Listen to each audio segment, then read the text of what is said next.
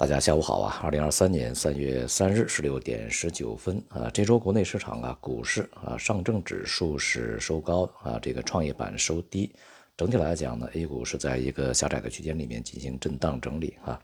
而人民币呢，在本周也是出现了这个一定的反弹。目前呢，市场的关注焦点啊，仍然是在这个通胀、利率形势以及经济增长的程度啊。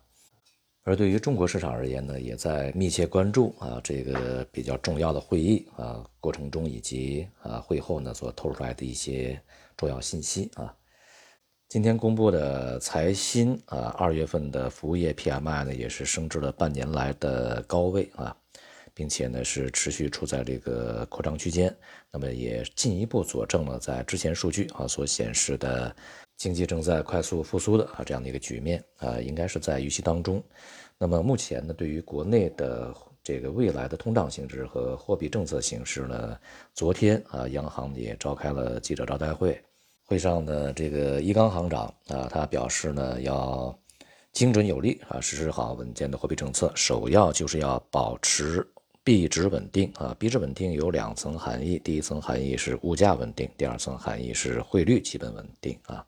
那么基本上呢，是对货币政策啊，当前呢要以稳为主呢，定下了一个基调。那另外呢，就是副行长刘国强对具体的政策呀，这个进行了一些呃相对来讲比较明确的表态啊。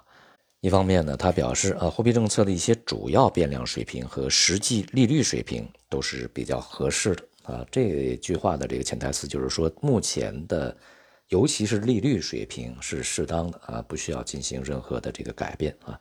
同时呢，它另外一方面啊，又说这个通过降准提供流动性，支持实体经济还会是比较有效的方法。那么，如果未来啊这个经济需要，比如说这个复苏力度渐缓，或者是有其他的一些阻力，可能呢这个降准要比降息要有效的多。这是今年的政策的主基调啊，或者说至少是在上半年啊政策的主基调。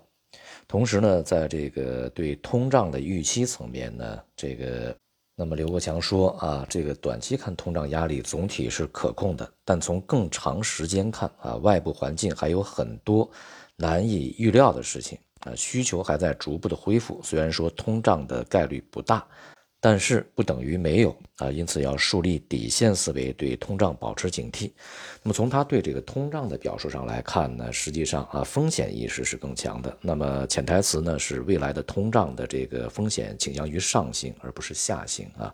那么在这种情况下呢，货币政策就更难以在今年去进行大规模放松啊。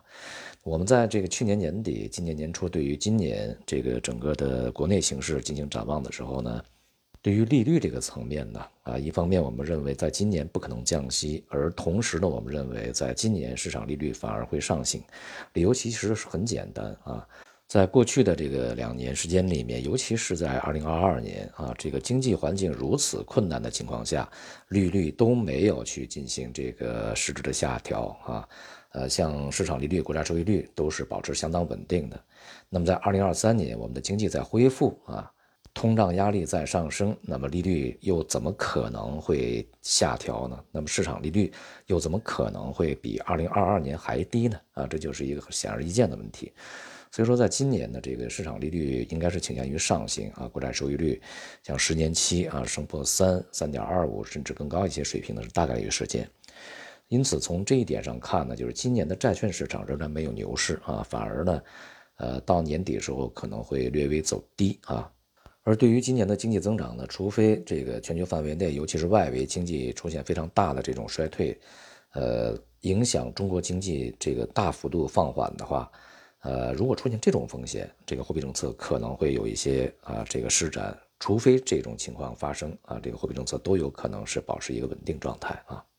对于外围而言呢，这个通胀反扑的势头越来越明显啊。昨天呢，这个美国公布的。出勤呃失业救济金人数呢继续下降啊，这个反映了美国的劳动力市场还是比较紧绷的啊。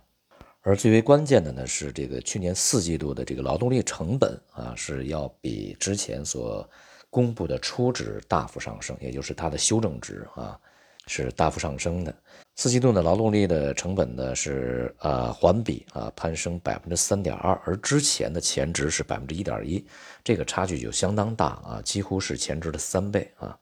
而二零二二年呢，整体的劳动力成本的上升幅度是百分之六点五，而前值呢是百分之五点七，这个差距也是相当大啊。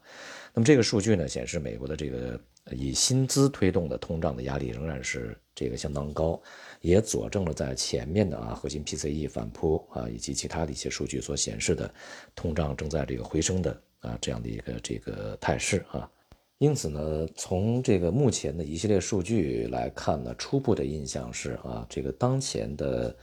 美国的通胀形势以及美国的通胀反扑的力度呢，甚至要比美联储啊之前所预期的还要高啊。所以呢，未来美联储在这个今年啊加息的幅度可能会超过他们在上次会议所预期的目标。当然啊，也就意味着紧缩的力度以及紧缩的影响都会比之前更加的强、更加的高啊。目前呢，像这个利率市场已经把未来的这个美联储的利率峰值啊，这个定在了百分之五点五啊，甚至有很多人看到百分之六以上。所以呢，我们从整个全球的范围内来看啊，外部呢是经济在这个放缓的同时，通胀仍然非常高企，所以说紧缩不停步啊。而我们国内呢是这个经济呢在迅速的恢复，通胀未来有可能会走升，所以货币政策。无法放松，或者说从边际上来看呢，市场利率还有上升的这种这个趋势，因此呢，对于资本市场而言啊，它不是一个这个好事儿啊，